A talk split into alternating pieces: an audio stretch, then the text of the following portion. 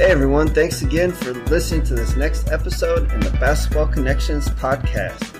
Basketball Connections is an international organization that was founded by FIBA expert and NBA scout coach Terry Layton. Basketball Connections is a great way for coaches and players to connect all across the globe, and we're excited about these next episodes to come. Coach Layton has got some great lessons in basketball that will help you improve as a coach. And so I'm going to hand it over to Coach Terry Layton, and we're going to get started. Thanks again for listening. Coach Layton. We want to welcome you to our Basketball Connection podcast. Last week we introduced, we interviewed Chuck Arnold. This week we're going to introduce Robert Dip Donaldson. How you doing, Dip? I'm doing great, Coach. Good to hear you. Well, Dip was one of my former players, but ran a tremendous program uh, in, in England, in Coventry. And what we want from you today is to share about the insights of coaching in Europe and UK, and now coming back to the last 10 years. Now, I need to tell everybody that Dip's a real basketball family. They have brothers that played in the NBA, college players. He has sons that played in college, daughters, son in high school. So uh, they know basketball. What can you share with us today, Dip? Well, what, one of the things I noticed uh, living overseas in England for 25 years and traveling to 41 different countries in my career, and then being back in the U.S. the last 10 years. Uh, one of the things that we we take for granted overseas is access to facilities. Um, and so the focal point is different types of athletes uh, tend to work on more fundamentals overseas, and so um, they're they're more position less. You know, they're they're trying to get to a level of what what are your skill sets? You know, ball handling, passing, dribbling, shooting, and and ball movement. It seems to be the name of the game uh, from my experience of watching fundamental aspects and developing that. Um, and and then one of the, one of the things I've noticed coming back here to the U.S.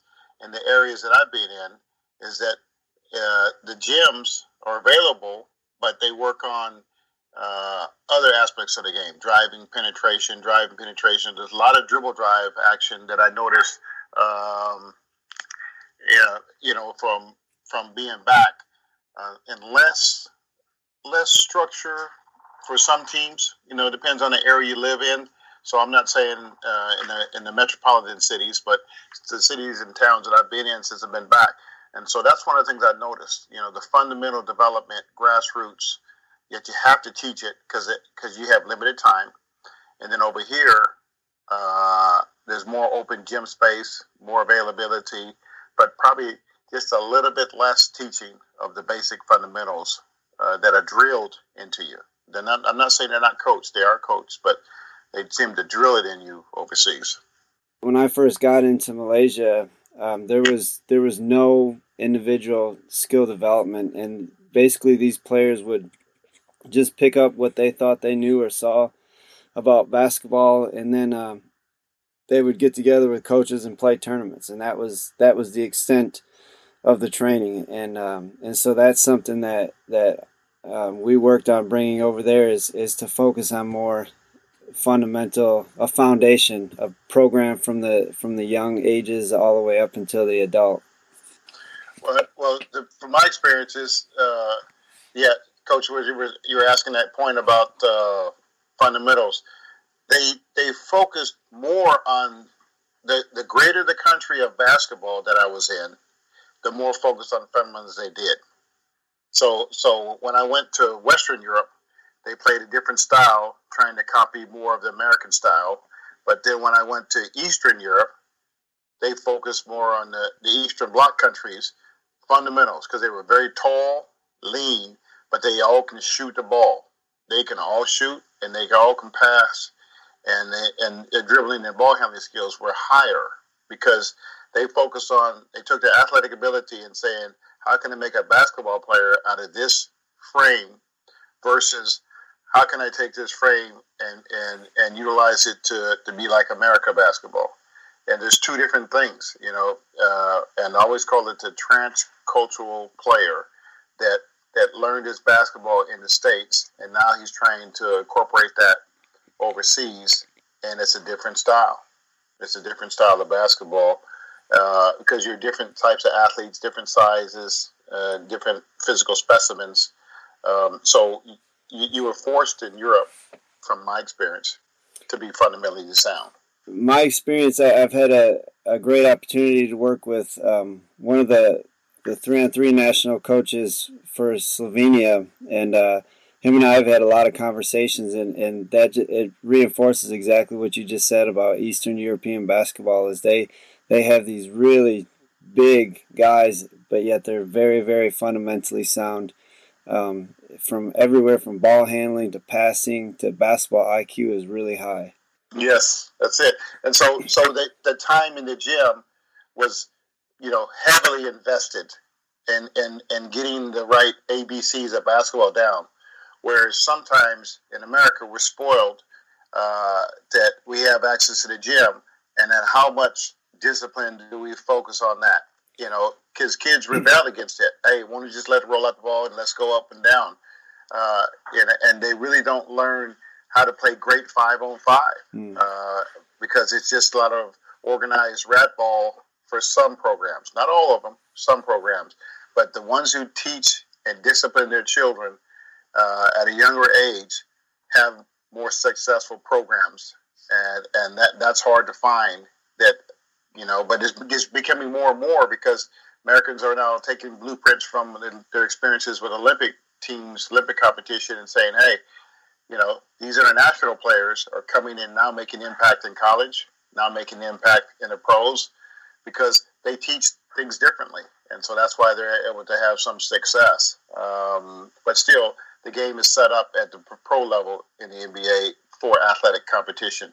College is probably more conducive to the type of European player coming over and fitting in because it's just different style than the NBA. Mm-hmm. NBA is man to man. You have to guard a certain way.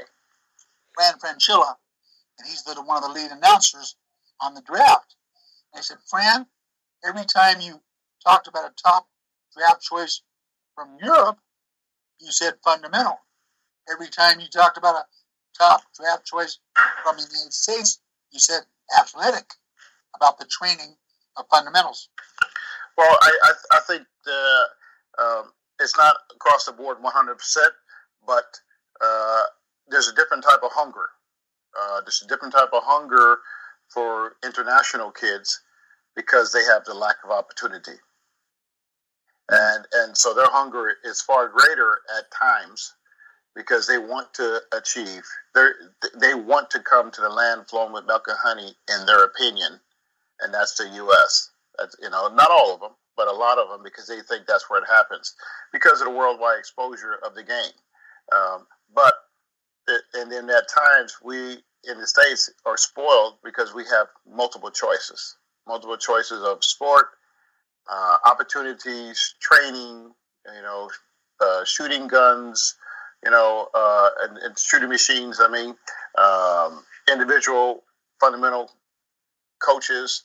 We just have more chances to, to play the game, and so I think you know hunger versus opportunity, opportunity versus desire, uh, desire versus commitment.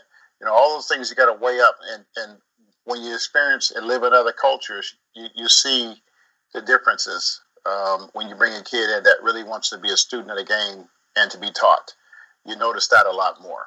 Dip hit that spot on, and uh, I see that every day with with our own basketball players. Is a lot of those kids take it for granted as far as how good they, they have it and like almost to the point where if they if you're anywhere decent they they feel like a, a college scholarship is owed to them not not that they have to earn it and I also think with with the international players not only are they a lot lot more hungry but I think the ones that stand out that do have a little bit of ability get a lot more attention because there's not there's not that many um, good international players that surround them uh, from their own country or, or so forth. So if you are a pretty talented player that, that has a passion for it at, at a young age, you're going to stick out a lot more than what you would in the U.S. So a lot of a lot of would be good players just kind of get lost in the system in the U.S.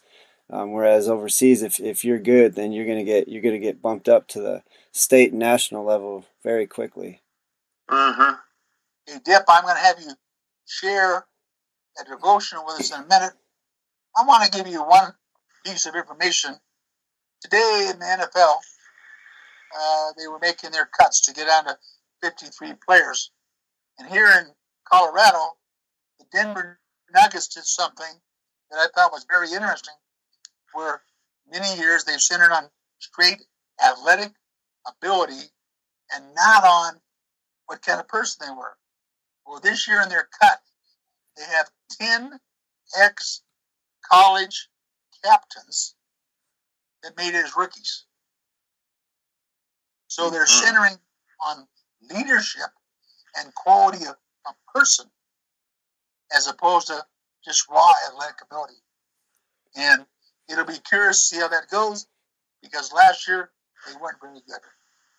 And we'll see what that does as a team develops during the year.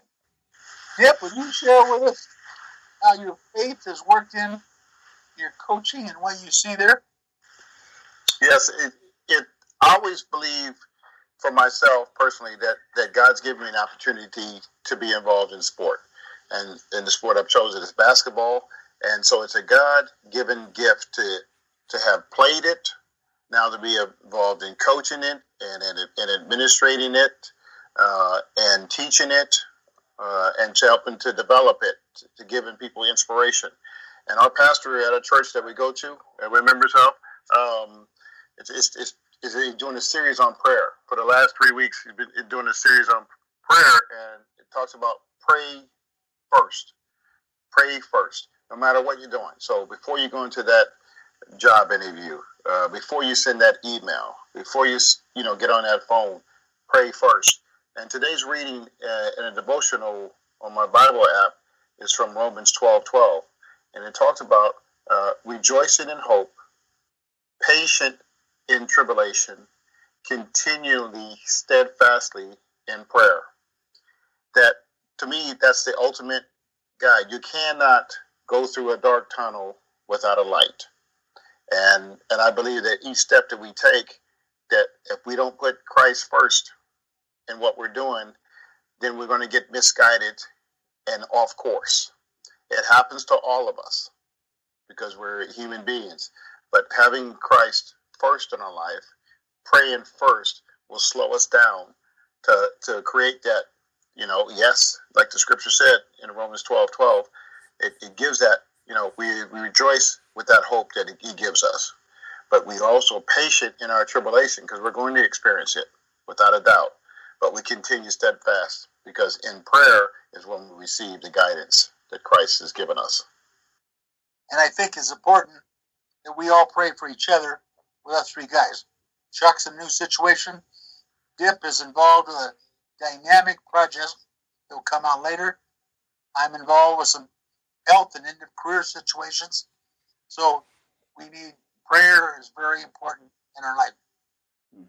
Uh, in my church today, they, they talked about um, there's a guy in the Bible that drew a circle to get rain to come. And he stood in the middle of the circle and said, I'm not leaving till you allow rain to come. And he had us put in our circle on our bulletin things we're praying for.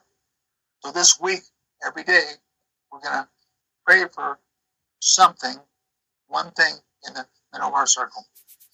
Well, Chuck and Robert, glad to talk to you guys today. Yes, thank you. It was good talking to both of you, too. Yeah, great talking with y'all. Dip, why don't you give your email address if anybody wants to email you about this today? Okay, it's uh, dip at crusaders.co.uk. That's D-I-P at crusaders.co.uk. Okay. Great, and I think Chuck and I have given ours periodically, but I think today respond thank you for joining us today. We have another coach. It's going to talk next week. We're going to talk about the family and your family basketball experience. Okay, well, thank you. Thank you. I appreciate you guys getting in touch with me.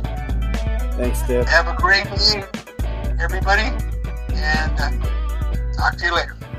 Thanks again for tuning in to the Basketball Connections podcast. Basketball Connections is an international organization that was founded by world renowned coach Terry Layton.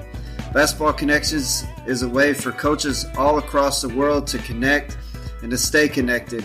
And these podcasts are a great way to listen to coaches in other parts of the world. So we hope that you subscribe and keep listening to the Basketball Connections podcast. And we're excited about the next episodes coming up. Thanks again for listening.